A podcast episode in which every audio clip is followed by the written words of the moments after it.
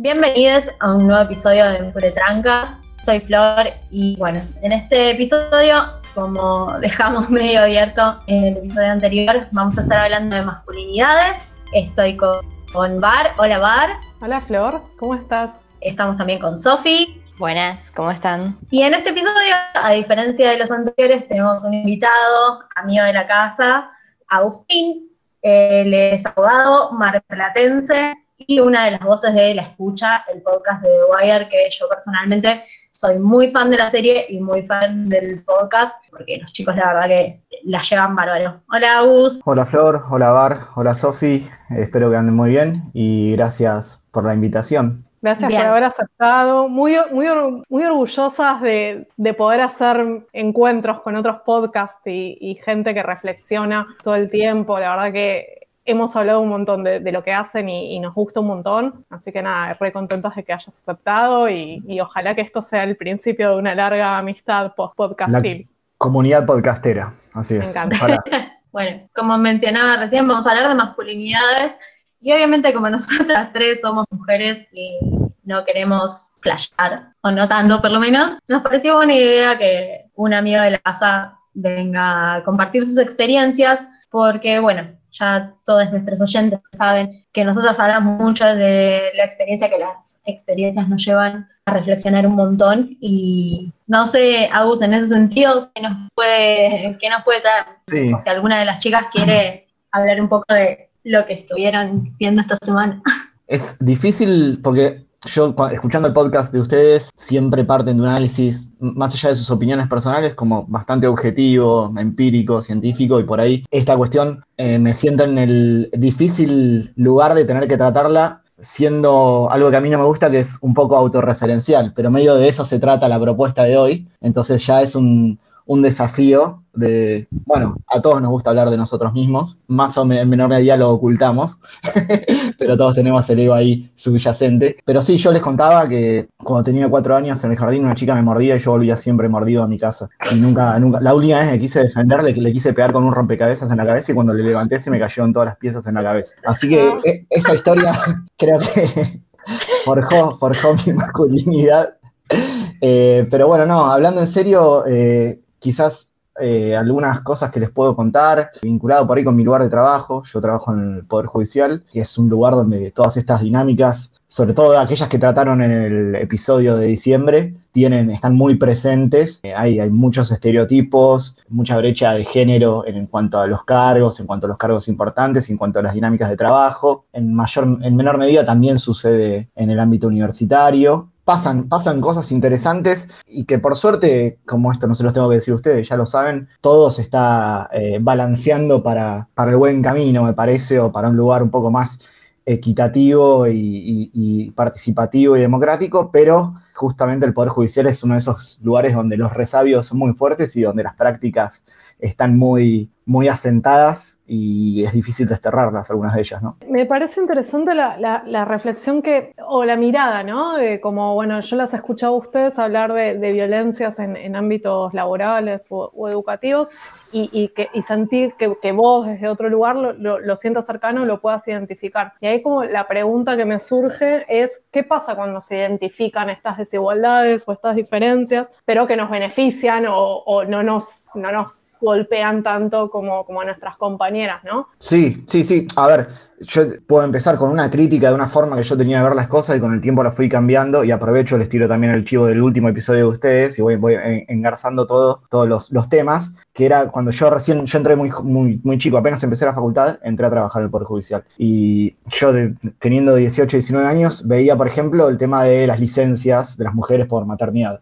¿no? Y yo desde una óptica de, bueno, no, no sé, yo medio punky, no quiero tener hijos, no me interesa, no me interesa esa vida, lo que sea, me daba bronca, eh, pero esta mina no viene a laburar hace cuatro meses y yo encima soy pasante, no sé qué, y pensaba eso. Y bueno, desde la óptica de un pibe de 18 años, pero qué sé yo, no, no, no me cabe la menor duda que mucha gente ahora a mi edad también sigue pensando algo parecido, o hay un poco de, esa, de, esa, de esas dificultades con respecto a las licencias. Esto pasa en cualquier trabajo, de hecho, por lo menos en el Estado hay ciertas garantías o ciertas posibilidades de, poder afrontar esas licencias de una forma más justa o de una forma más tranquila para la persona que, goza de esa licencia. Pero sí, yo si tuviera que hacer esa autocrítica, diría que, por ahí en, mis inicios dentro del Poder Judicial veía con un poco de, de resentimiento lo que yo decía, bueno, no sé, a tal se le enfermó el nene, no vino a trabajar. Y bueno, por ahí lo que estaba mal no era que no fuera a trabajar, es que el padre siempre iba, por ejemplo, el padre nunca faltaba, pero porque los roles estaban asignados de esa manera. Quizás hoy cuando pasan este, este tipo de circunstancias, en el trabajo creo que lo que estoy diciendo para nada es exclusivo del Poder Judicial, por lo menos la, división de tareas en el hogar está mucho más repartida y está bueno porque da lugar a que menos pibes de 18 años piensen lo que yo pensaba en esa época, ¿no? Entonces, me parece que, está bien eso. Lo que pasa también, una cosa interesante, sí que tiene propio el Poder Judicial respecto para separarlo un poco del resto de los trabajos, es que están en los, cargos de, jueces y juezas, justamente dije primero jueces porque es muy marcada la, mayoría de varones en los cargos de, de, mayor poder y responsabilidad en los juzgados, que son los de, los de jueces con algunas excepciones, por ejemplo, los juzgados de familia. Si uno eh, se fija, la mayoría de los juzgados de familia tienen como juece, juece, jueza a mujeres. Sin embargo, en los juzgados civiles, penales, de trabajo, es mucho más habitual eh, ver varones en esos cargos, no solo los de juez, sino los que vienen después, que son secretario, prosecretario, etc. Las razones son diversas, pero bueno, fíjense que, por ejemplo, la Corte Suprema, que es el máximo tribunal eh, de justicia no tuvo mujeres hasta el 2004, 2005, cuando entraron Argibay, eh, etcétera, pero siempre fue un tribunal compuesto principalmente por varones católicos, conservadores, nacidos en la ciudad de Buenos Aires, o de ahí para, de ahí para abajo, y eso fue cambiando y está cambiando, pero sin dudas quedan muchos resabios. Qué difícil, como yo lo, escuchaba a Agustín y, pensaba en qué difícil cuando, cuando esas desigualdades están tan metidas en, los sistemas que regulan en la sociedad como es el sistema judicial, ¿no? ¿Cómo, cómo, cómo esperar cuando, cuando hay diferencias tan marcadas en, los sistemas que regulan y, forman eh, normativas o, las aplican, ya sean en el legislativo, qué sé yo, y en el judicial, generar formas de reducir las brechas, ¿no? Pero no sé si a las chicas les pasó, a mí me, me, sigue quedando como la duda, ¿no? Como, bueno, estamos en un momento donde se pueden identificar y podemos hablar y discutir estas desigualdades. Y hay un montón de grupos feministas en un montón de ámbitos laborales o, o estudiantiles, etcétera, Agustín da, clases en la universidad, así que bueno, capaz lo conoces incluso entre, entre compañeras docentes. Pero no, no existen tantos grupos de, discusión o, reflexión de varones sobre estos temas y los pocos que hay tienden a centrarse en ciertos aspectos o dimensiones, ¿no? Entonces, bueno, como, no sé, ¿qué, qué podemos reflexionar entre todos, todas, todes de, esto, ¿no? Yo voy a hacer una autocrítica más. En los espacios de, discusión de masculinidades entre varones, yo la, última vez que vi un afiche de esos lo tomé para la joda y hice un meme, por ejemplo. Hice un meme y puse personajes de The Wire, que son, eh, digamos, los más machirulos de la serie, por decirlo de alguna forma, poniendo las caras de ellos dentro de esos afiches, que igual eran un poco como over the top, un poco exagerados en, cómo estaban planteados esos debates. Pero es cierto, y ahí sí, eh, la crítica a, la masculinidad de nuestro lugar es, eso, justamente, que cuando vemos esos espacios de, reflexión entre, pares nuestros, me refiero a los varones, hay muchas posibilidades que esos espacios eh, sean tomados para la joda o sin memes o chistes, entre nosotros mismos eh, o a veces también en público. Sí, yo me, me acuerdo un poco de el episodio que hablamos sobre desigualdades, en especial en lo laboral, donde Bar contaba una anécdota en la que justamente había grupos de varones que se juntaban en, en ciertos ámbitos y que básicamente terminaban en, bueno, nos juntamos y nos miramos las caras porque, digamos, mucho más no sabemos qué hacer. Yo ahí me, hace acordar mucho a esto porque me parece que son como dos formas de, que tienen los varones de tomarlo como, bueno, o nos sentamos a charlar y nos quedamos en una discusión estéril porque realmente la discusión es mucho más profunda eh, de lo que por lo menos parece a primera vista, como es muy simple sentarse y decir, no, sí, la verdad que las mujeres deberían estar mejor, ¿eh? pero digamos, no, no profundizar en eso o no hacer un verdadero mea culpa y visibilizar los, los privilegios que no, capaz no son privilegios, sino que simplemente son cosas que habría que igualar para arriba o que también pueden herir un poco más el ego. Me acuerdo también de Bar, en este caso, hablando de cuando estás en una reunión eh, con un montón de varones y te mandan a hacer el mate y empiezan la reunión y vos llegas tarde, entonces ya te tenés que poner a tono con la reunión, que lo mismo pasa para, no sé, las juntadas a jugar al fútbol, qué sé yo, se me ocurren ese tipo de cosas, o a jugar cualquier otro deporte que jueguen los varones fuera de laburo y donde resuelvan cosas de laburo. Entonces, si no es esa posición, la, de la que toman los varones de sentarse y mirarse las caras, es bueno, esto de tomarlo para la joda. Y no, sinceramente es como, no sé cómo resolverlo. Como en su momento hablábamos de, bueno, no queremos ser más maestras ciruelas, pero capaz haya que serlo y haya que cagarse a puteadas y, y decir las cosas bastante, de manera bastante más hiriente, pero para decirlo de manera hiriente y que cale, tendríamos que tener varones que charlen entre sí como, che, ¿sabes que el otro día fulanita me dijo tal cosa? Y la verdad que me quedé pensando, ¿realmente soy un forro por esto? Y otro que le diga, che, capaz que sí somos unos forros, ¿no? Pero no sé si pasa. Eh, eh, eso, en ese formato sí puede llegar a pasar, puede llegar a pasar, pero ¿se acuerdan que las primeras eh, campañas de concientización sobre estos temas tenían más que ver con, bueno, parémonos el carro entre nosotros, no sé, si uno manda un a un grupo, no la reenvíen, ese tipo de cosas. E, eso así como estaba planteado en las primeras campañas, no, no, digo publicitarias, pero en campañas de difusión que, que había, es bastante utópico y yo no lo he visto, pero sí me parece que va más por dentro, eh, ya eso empezó a sembrar cierta conciencia y, ese tipo de, comentarios como los que dice Flor, sí, sí suceden, por lo menos un poco más de autocrítica. También la verdad es que acá me han convocado a casi representar un género que, como ustedes sabrán, no se lo tengo que explicar, tiene gran diversidad de, vertientes y de, factores eh, sociales, eh, culturales, eh, geográficos, que inciden en cómo estos temas se tratan y, por supuesto que tratar de simplificar a todo el género eh, en la forma de abordar este tema sería absolutamente eh, fútil. Se me bajó la silla, casi me rompo la columna. Eh, quería, quería dejarlo tranquilo, Agustín, que, no, esperamos que represente a nadie, ah. y más allá de los chistes de varón cis, heterosexual, blanco, descendiente de europeos que hemos dicho en algún momento, nada, son chistes entre nosotros, no, no, es una... No podemos decir hombre con, sin H y con B corta porque es poco, poco radial ese chiste, así que esa palabra no, la podemos, decir. Claro. yo lo que iba, lo que iba a decir es que mm, esto de, eh, de, marcarse las cosas entre los varones y demás, como que me remitía a algo que charlábamos con las chicas eh, esta semana cuando estábamos pensando el episodio. Esto de que tal vez incluso, o sea, como que parte de las cosas de la normatividad de la masculinidad hegemónica, como se le dice, tienen que ver con la no expresión, digamos, como que a los varones se los limita mucho más desde chiquitos en esto de no expresarse o no, no contar lo que sienten o demás, porque esas son características más atribuidas a, lo femenino, digamos, a la sensibilidad, a poder expresarse, a poder contar cosas. Y como, como tal vez, digamos, esa falta de poder contarse cosas, eh, hablar entre varones desde otro lugar, digamos, desde un lugar eh, más de lo personal, desde lo, no sé, lo que preocupa, lo que moviliza, lo que sensibiliza, después también termina siendo, digamos, un obstáculo muy importante para poder reflexionar más a nivel social, ¿no? Digamos, de qué está pasando.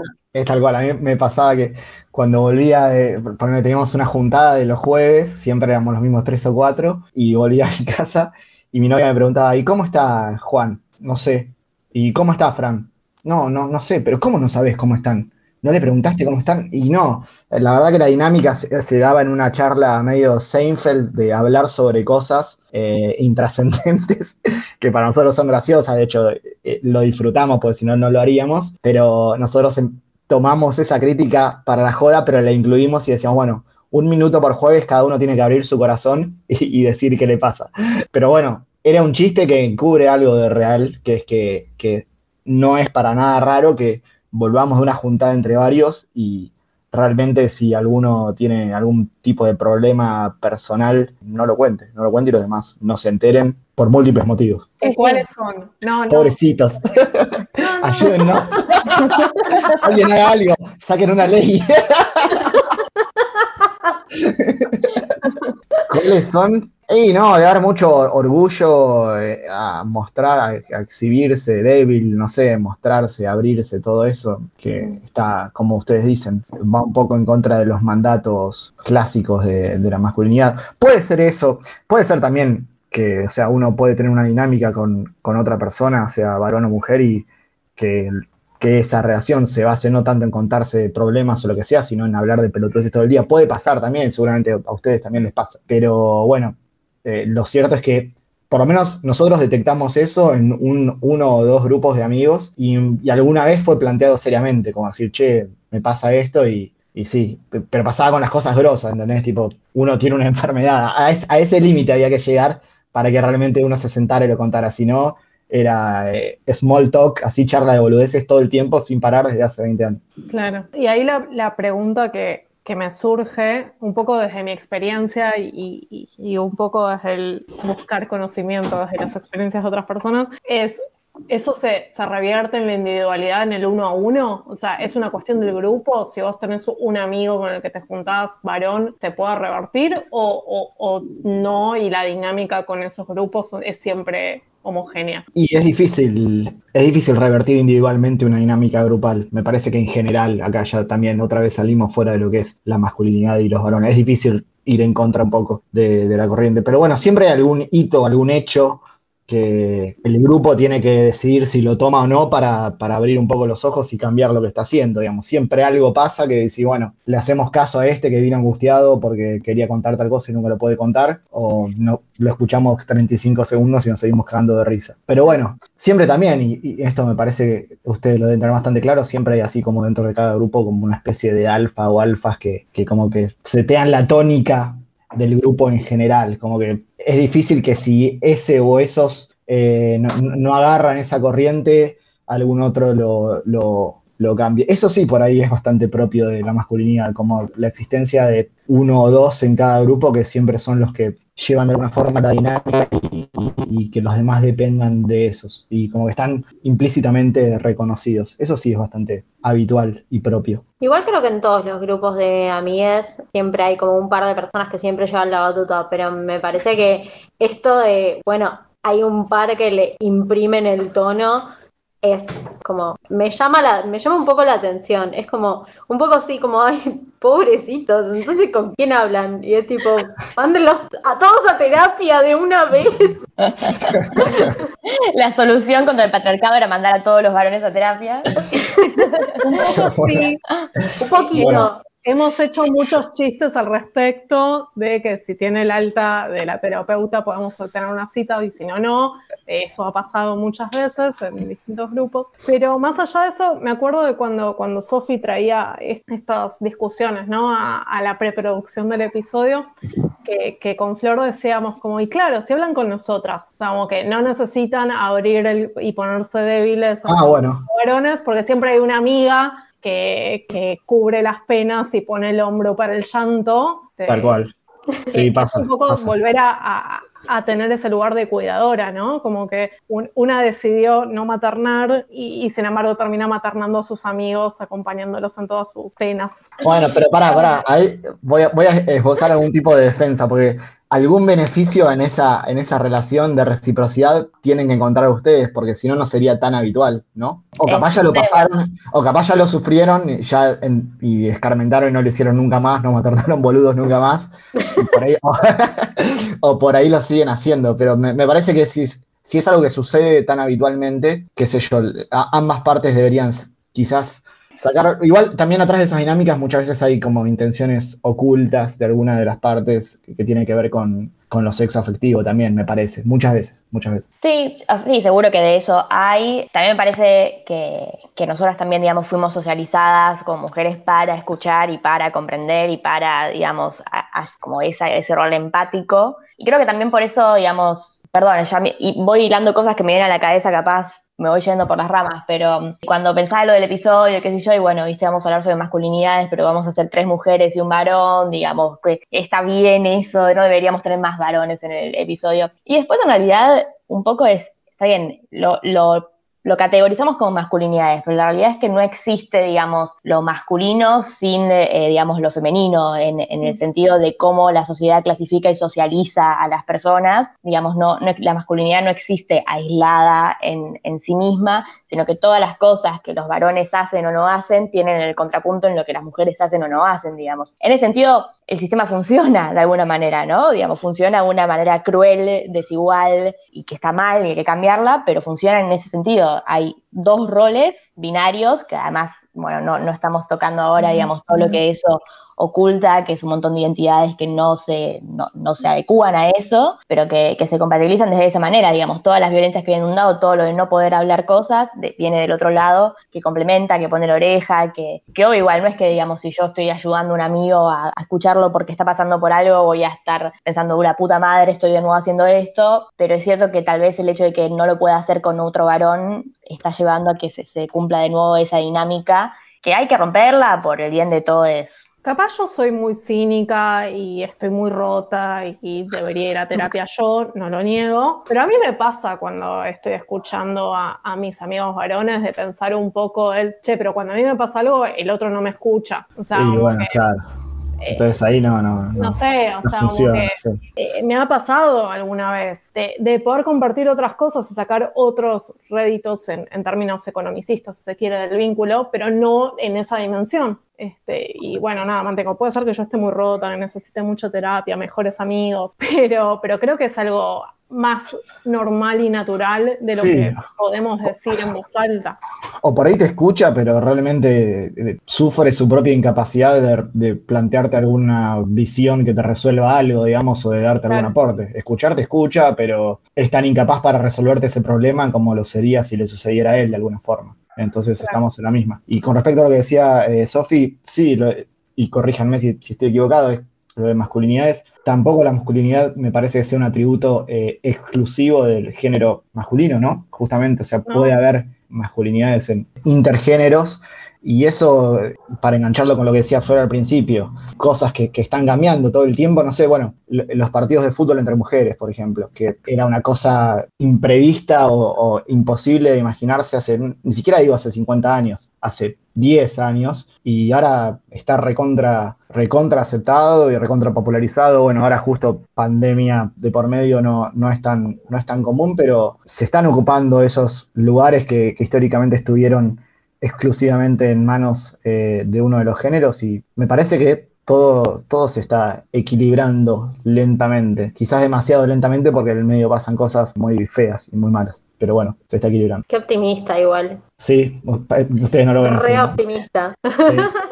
Y lo que pasa que comparemos con, claro, seguramente desde una cuestión estadística, eh, sí, si vos me tirás los números de, no sé, de femicidios, estamos peor que nunca, seguramente, ¿no? O sea, eh, pero lo que quiero decir es, va por otro lado, digamos, más allá de, la violencia, el ejercicio de la violencia, yo me, refiero a, la distribución de espacios de alguna forma, me parece que está mejorando. En ese aspecto, por lo menos yo desde un, lugar muy, muy específico lo veo así, pero creo que ustedes no piensan como yo en eso. A ver, lo que me pasa a mí por lo menos es algo que hemos hablado en otros episodios y que un poco venía en el último episodio, que es una cuestión de, bueno, como que sí, nosotras vamos ganando espacios, las, las diversidades van ganando espacios, pero como siempre es a los codazos, es a los codazos, es remando un montón, es peleándote con mil personas, peleándote con instituciones, peleándote con todo el mundo, ganando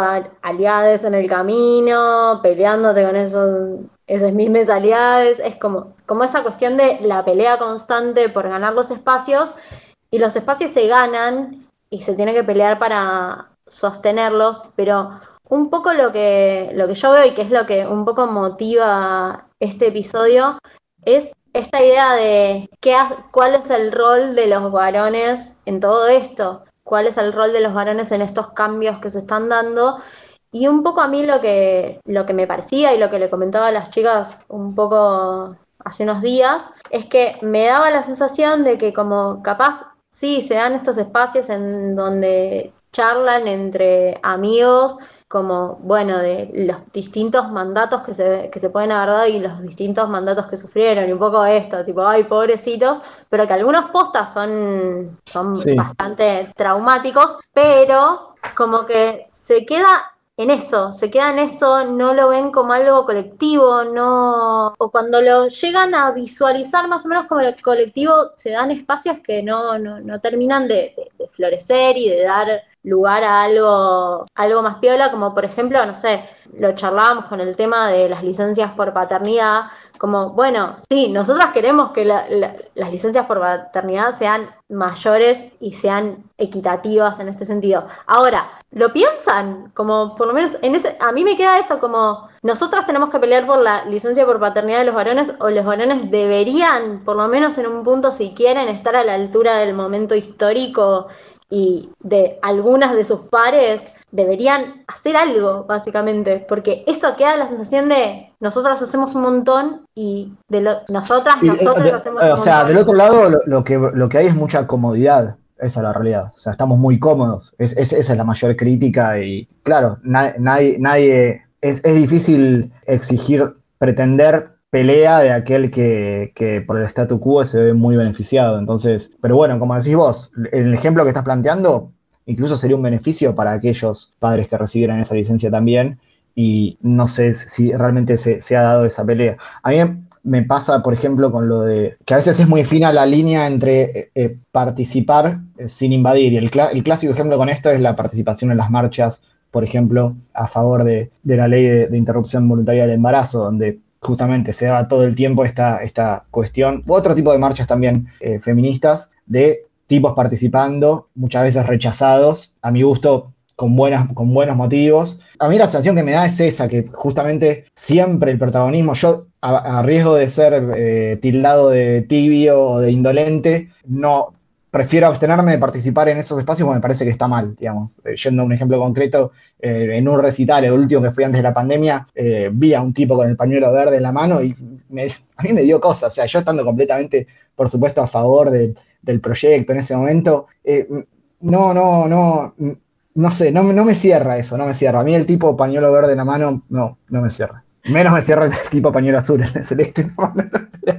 Pero bueno, para mí, muchos de quizás de nosotros estamos en, esa dicotomía de ayudar eh, a, lo que consideramos que, está bien, pero bueno, la verdad que es fina la línea entre, Placo, deja de ser el protagonista una vez y no estás haciendo nada. Por, por no ser protagonista directamente no estás haciendo nada. Realmente alcanza con no perjudicar para ayudar a la causa y probablemente la respuesta sea no. Creo que es interesante en ese sentido, ¿no? Pensar como los nuevos espacios y, cuál es el, el, lugar que damos y los significados que damos a esos lugares para, para varones. Yo lo discutí un montón con, con gente que conozco de identidades masculinas que el, llevaban el pañuelo verde, que, me, que me, discutían a mí por qué no lo llevaba en ciertas circunstancias o qué sé yo, era como porque a mí me cagan a palos y a vos no porque sos varón y vos no te das cuenta de que yo estoy en peligro poniéndome el pañuelo en ciertas sociedades, en ciertos lugares y que, y que terminaban como como eso, ¿no? Como no, no pudiendo ver e identificar cuál era el rol y cuáles eran las demandas o las incomodidades de eh, todas esas compañeras que no querían ceder o no querían compartir eh, ciertos espacios en las marchas y qué sé yo, sobre todo en, las marchas de Ni Una Menos, ¿no? Donde muchos varones violentos aparecían marchando con los pañuelos violetas y eran como, bueno, pero son nuestros, son nuestros victimarios acá, tipo, como no, no da a sentirme eh, violentada o, en peligro, ¿no? Pero también creo que, que el no discutir estos espacios y no discutir estos lugares generan otras dudas, ¿no? En la semana pasada, eh, el Mauro, un, un gran twitstar, es el padre de un varón trans eh, adolescente y bueno, nada, eh, milita en un montón de espacios vinculados a cuestiones de paternidad eh, de niñas trans y en cuestiones de masculinidades antipatriarcales. Y había hecho una reflexión en un Twitter diciendo si preguntándose si servirán de algo los grupos de masculinidades, si no son un lugar para lavar un poco las culpas sin que cambie nada, como reinventando el privilegio y, habitando espacios para volver a ser relevantes en esta nueva sociedad, ¿no? Como intentando ser héroes antipatriarcales, manteniendo desigualdades y lugares de privilegio. Y creo que es algo interesante para pensar, ¿no? Pues si no pensamos los lugares y solo ponemos discusiones en nuevos ejes de, de, relaciones, ¿no? Empiezan a aparecer estos lugares, pero empiezan a aparecer estos lugares manteniendo privilegios al grupo de varones y no cuestionándolos y poniendo en jaque. Sí, creo que lo mismo pasaba con todo lo que fue el Black Lives Matter. Eh, yo lo veía mucho en, Twitter también, digamos, incluso en Instagram, cuando se hacían estas campañas fuertes en, en, las redes sociales, digamos, de publicar la pantalla negra o, no sé, o publicar distintas cosas y cabía, digamos, como, como esa tensión todo el tiempo de, de bueno, cómo puedo eh, apoyar este movimiento sin quitarle el protagonismo al grupo demográfico, para decirlo de alguna manera, el grupo social, cultural, que, que, es el que está luchando contra su propia discriminación y, bueno, contra su propia muerte, digamos, que en ese sentido hay como muchas equivalencias con las mujeres y el feminismo. Me parece que, que es como son discusiones válidas y está bueno tenerlas y pensarlas y reflexionarlas constantemente, digamos, creo que todo lo que es un proceso de construcción requiere sí o sí la,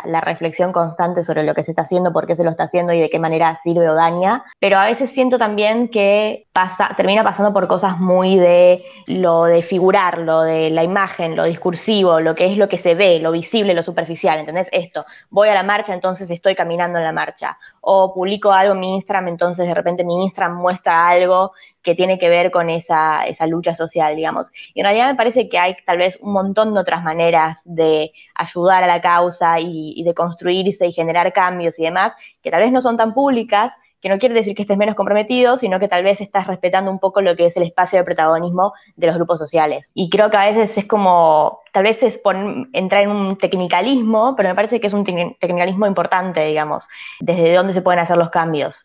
Y, creo que para los varones es todavía más fácil de pensar, bueno, no, para la discusión racial también, digamos, para la gente blanca, porque son las personas que están en las situaciones de poder donde pueden cambiar un montón de cosas con muchas más, más facilidades, ¿entendés? Desde tener una posición alta en un puesto de trabajo, desde dirigir un equipo de investigación en la universidad, dirigir una cátedra, desde un montón de cosas que podés hacer constantemente para, transformarlo y sin tener que robar ese protagonismo. Sí, yo un poco aprecio la, honestidad de, admitir la comodidad. Eh, eso lo recontra aprecio, sinceramente.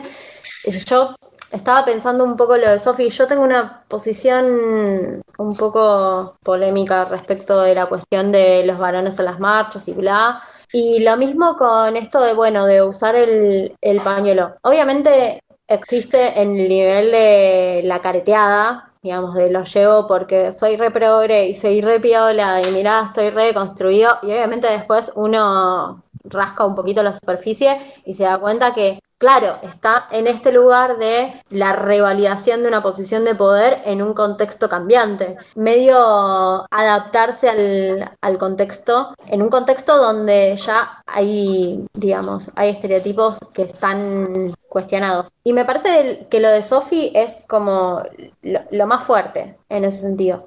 Eh, me parece que obviamente se pueden hacer un montón de cosas desde los espacios de poder para para avanzar en la deconstrucción y la reconstrucción de una sociedad más justa, de un esquema más justo. Pero también me parece, no sé, tengo una contradicción en ese punto, porque pienso que capaz se forman, no sé, grupos de varones que se como, como lo que fue en su momento los varones antipatriarcales, y me parece que tienen que tener, digamos, como difusión, pero me parece que también apunta a la careteada, como de, ay, miren el espacio hermoso en el que estoy. No sé, estoy contrariada en ese punto, no sé qué decirles. No, no, pero por eso creo que estás diciendo con otras palabras algo muy parecido a lo que decía yo, es como difícil participar de la causa sin que eso quede como una, una búsqueda constante de protagonismo y sobre todo con las redes sociales, digamos, que en definitiva es eso, digamos. Y esto también ya ha aparecido en otros episodios del podcast de ustedes. En una vida eh, eh, de todo es regida por las redes sociales como forma de mostrar todo, uno eh, se para en ciertas causas, lo cual de alguna forma está bien, porque también ayuda de alguna forma a saber con quiénes uno se vincula, es decir, este piensa esto, piensa lo otro, piensa aquello, y eso está bien, pero en definitiva, digamos, poniendo la pantalla negra en Instagram no estás haciendo absolutamente nada, o la bandera de Siria en Facebook tampoco, no estás haciendo absolutamente nada, y generalmente los aportes válidos a las causas difíciles suelen ser o anónimos, porque no, no tienen mucha eh, notoriedad, o realmente los que sí tienen el poder real, que son los legisladores y legisladoras, sobre todo, que ahí me parece que está eh, una gran parte de, la responsabilidad de resolver eh, un montón de problemáticas sociales, espacios que paradójicamente son ocupadas en general por eh, más varones que mujeres. Es que como intentando unir lo que dijeron les tres, creo que por un lado hay una, hay una idea de la comodidad de no cambiar el status quo, comparto lo que dicen y, creo que es muy interesante esta idea de aparecer eh, públicamente deconstruida, eh, ya sea por sus posteos en Instagram o en Twitter o por los pañuelos o colores que llevamos en el cuerpo, los tatuajes, etc. Pero creo que en realidad la, la verdad de la milanesa, o sea, la posta, está en lo que hacemos en el día a día. Está en si vos estás en una reunión de trabajo y maltratan a un compañero o una compañera por una situación que podés hacer algo, aun cuando no estés en una situación de poder y no tengas un lugar de legislador, tenés que hacerlo, tenés que levantar la voz. A mí me ha pasado un montón de veces y creo que lo dijimos mucho en el, episodio de, violencias y, y de, de, varones sobre todo, diciéndome, yo, no dije, yo me di cuenta de que esto estaba mal, pero yo no dije nada porque vos podías sola. Y bueno, Roberto. Era ahí, era ahí, era ahí, no en Instagram. Claro. era ahí, era ahí. Es este, cierto. Como que capaz en esos momentos, en lugar de decir, no, esta mujer está empoderada y puede sola, está bueno decir, che, yo banco lo que dice esta piba, yo banco que pongo los puntos sobre los CIES, esta piba, eh, esta diversidad, esta persona eh, con una etnia particular, lo que fuera, digo, cualquier, cualquier persona que no detente poder en una relación social. Como validar y acompañar y compartir el poder y el privilegio que uno tiene para, para sostener esos reclamos en, en, lo micro, ¿no? Porque si no, todo queda en manos de legisladores o gobernadores y, y, no sé, tipo, cuando Alberto dijo se terminó el patriarcado, el patriarcado no se terminó, entonces no alcanza eso solamente. Sí, yo igual, yo voy a hacer, voy a hacer una analogía marxista en este punto con la teoría de la... No podía faltar, no podía faltar. Pero por supuesto. Una, una por episodio tiene que haber. Pues claro, mi ciela. O no, o sea, no tanto con la teoría de la praxis, sino con más con una cuestión fenomenológica. Son las dos cosas, obviamente. Es hacer número en la calle y es la práctica cotidiana, obviamente. Sí, claro. Siempre también los cambios sociales necesitan de la, de la cotidianidad, obvio, sobre todo en estas cosas, ¿no? Que están tan arraigadas que la cotidianidad es el lugar para deconstruirla, pero también de lo colectivo y de la acción social colectiva, ¿no? Eh, y, y, desde Enfuretraca siempre abanderamos eso y, y, creo que se pueden, no sé, a mí me parece estas, estas discusiones de varones antipatriarcales, yo creo que se pueden construir grupos colectivos de varones que logren replantearse temas, que logren deconstruir la masculinidad desde una visión, digamos, que, que tenga en cuenta la deconstrucción del patriarcado como, como fin último, sin que roben protagonismo, sin que planeen la eh, digamos, la lucha por la igualdad de género. Me parece que, que se puede, no creo que sea imposible, que, tal vez requiere un poco más de cabeza y, y, un poco más de madurez en ciertas discusiones a las que todavía no llegamos como sociedad. Es medio de Schrödinger, porque cuando esos lugares existan, ya el patriarcado va a estar derrocado. Sí, no se sabe qué tiene que pasar primero.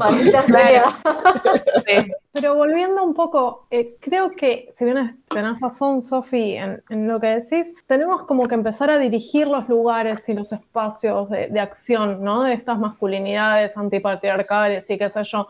Porque todo bien, pero que cada vez que un actor o un cantante estadounidense se ponga un vestido, se pinte las uñas, digan, ay, la masculinidad se rompió, bueno, no sé, si cada vez que me maltratan porque, no, porque tengo mejor mirada estética eh, que un varón y me mandan a hacer trabajos estéticos, me mandan a hacer el mate en reuniones en lugar de poder aportar conocimiento a las causas, o me mandan a maternar gente porque soy mujer en lugar de poder aportar conocimiento o ciencia, que si un varón se ponga, pueden ir todos los varones de todos los lugares de trabajo con polleras y uñas pintadas y el patriarcado no se va a terminar por eso, es como algo más. Y creo que, que en ese sentido es eso, ¿no? Empezar a pensar los lugares y empezar a pensar las acciones que, que llevan a eso, más allá de la cuestión individual, como que, que no sea solo individualismo la deconstrucción masculina. Sí, sí, señoras, es por ahí. es también meterse en esos espacios. Voy a hacer algo medio polémico, que es que también cuando existen esos espacios hay que ser un poquito más benevolentes,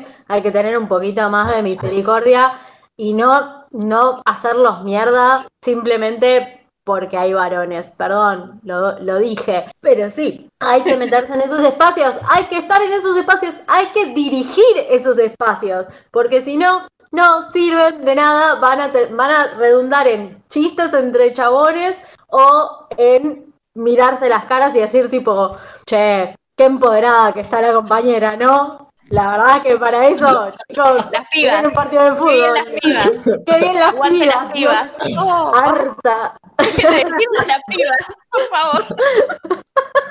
Por favor, desde Funitranca pedimos que dejen de decirnos las pibas. Por favor, hartísima. Las hartas. Sí, sí. Una remera que diga, aguante las hartas. Eh, no sé, ¿vos lo ves como algo factible, Agustín, empezar a hacer esos cambios en el accionar cotidiano? ¿O es muy Eh, lejano y estoy tirando ideas? Y es- revolucionarias? es- no, o sea, es, es difícil responderlo si, eh, apartándose de, de mi propia individualidad, digamos. Sí, por ahí, en- a ver, en, Bueno, en pero en tu mis- propia individualidad, o eh, sea, en, en mis grupos, en mi, en- mi grupo, en mi grupo etario y generalmente en- entre mis amigos, lo veo difícil, no, no voy a mentir, no voy a venir acá a mentir, lo veo difícil. Pero sí, sí, no siendo tan necio e interactuando con, con chicos más jóvenes, hay, hay un poco de, luz de esperanza, eso sí lo veo. En, por lo menos, si las generaciones de la mía para arriba ya están perdidas, creo que eh, hay un poco de esperanza en, en las nuevas, y justamente, pero de, de eso van los procesos y los cambios. Y sí, Flor decía, estos lugares se ganan a codazos, eh, pero lo cierto es que sí, esto de alguna forma es una revolución y todas las revoluciones fueron a codazos porque si no, no, son, no suceden. Entonces, justamente es como que les tocó a ustedes tener que dar los codazos, ese es el tema, eh, aunque si, si bien ya se vienen dando desde mucho antes, desde otros aspectos. Yo creo que, que sí, respondiendo a la pregunta, lo veo factible, pero no, no lo veo, si tengo que responder desde mi lugar, entre mis grupos y entre, entre mis amigos, lo veo muy poco probable. De nuevo se valora la honestidad. Igual, Sí, bueno, una cosa, entre las. O sea, uno tiene mucha esperanza entre los más jóvenes hasta que ve los libertarios.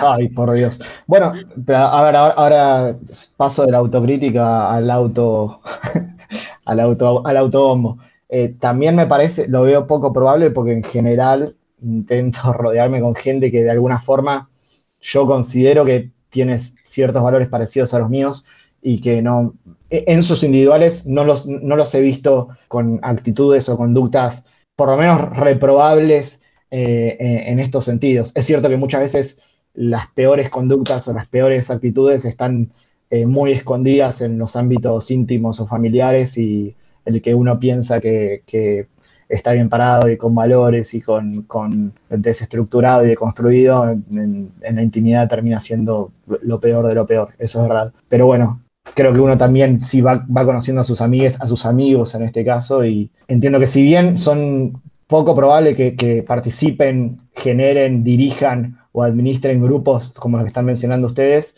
desde lo individual, por lo menos eh, no, no contribuyen a la desigualdad. La gran pregunta es, ¿alcanza con no contribuir a la desigualdad o hay que dar un paso más? Y parece que hay que dar un paso más. Re sí. Me parece que sí, que es una muy buena reflexión y que con esas palabras eh, podemos seguir reflexionando, ¿no? Pensar en, cuáles son esos pasos más y, y a dónde tienen que ir y cómo ir equilibrando nuestro camino juntos este, para poder lograr esos pasos más, señalando las, las deficiencias y, y las piedras en el camino, pero también no sobrepesando algunos errores, ¿no? Como, como permitiendo y, y ser buenas con esos errores y, y señalando aquellos, aquellos elementos para aprender y seguir trabajando juntos por una sociedad un poco más igual. Bueno, nos vamos a ir despidiendo. Agus, muchísimas gracias por haber asistido. Gracias a Bueno, ustedes. Vuelvo a recomendar que escuchen su podcast, que también eh, vean The Wire.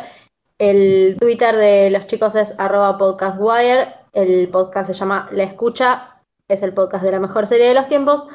Recomendadísimo, sello de calidad, garantía de calidad, y si no, paguen los cafecitos a nosotras para que podamos hacer más cosas. También pagárselos a ellos igual, los queremos. Eh, Muchas gracias. Nuestro cafecito es cafecito.app barra enfuretrancas. Síganos en Twitter, dennos plata, así nadie se tropieza y se cae en un teléfono. Y nos vemos en el próximo episodio de Enfuretrancas.